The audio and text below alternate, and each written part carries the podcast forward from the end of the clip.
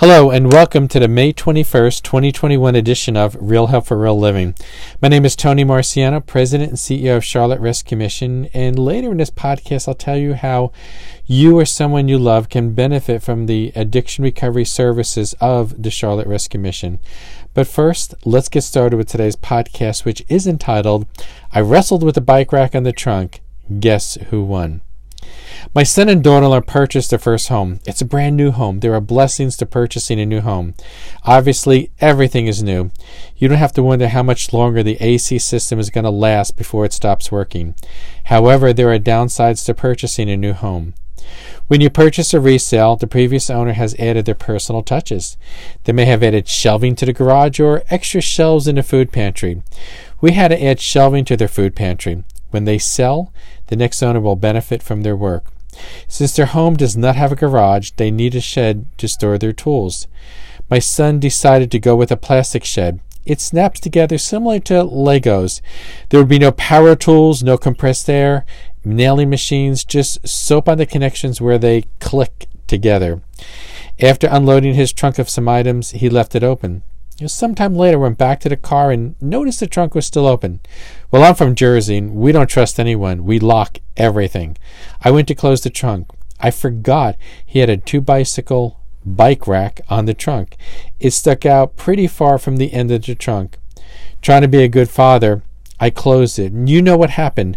The bar smacked me in the head. I felt like a football player getting tackled. And if that wasn't enough, the straps that were hanging loose smacked me in the face.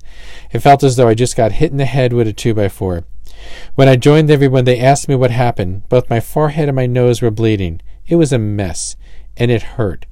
A few days later, I was in a meeting and had explained to everyone what happened. I still think back to that moment when the bike rack hit me in the head. Had I stepped to the side of the car, and closed the trunk, I would have been fine. But I didn't. I could have gotten mad at that bike rack for attacking me. It wasn't its fault. It was where it was supposed to be, that is, strapped to the trunk, doing what it's supposed to do, transporting bikes. And just like I should have not tangled with the bike rack, there are people with whom I cannot win a fight. I need to step to the side of their attitude and let them say what they want, but not respond. Some time ago, someone was mad at me and told me what they thought of me. Rather than confront them, I just listened.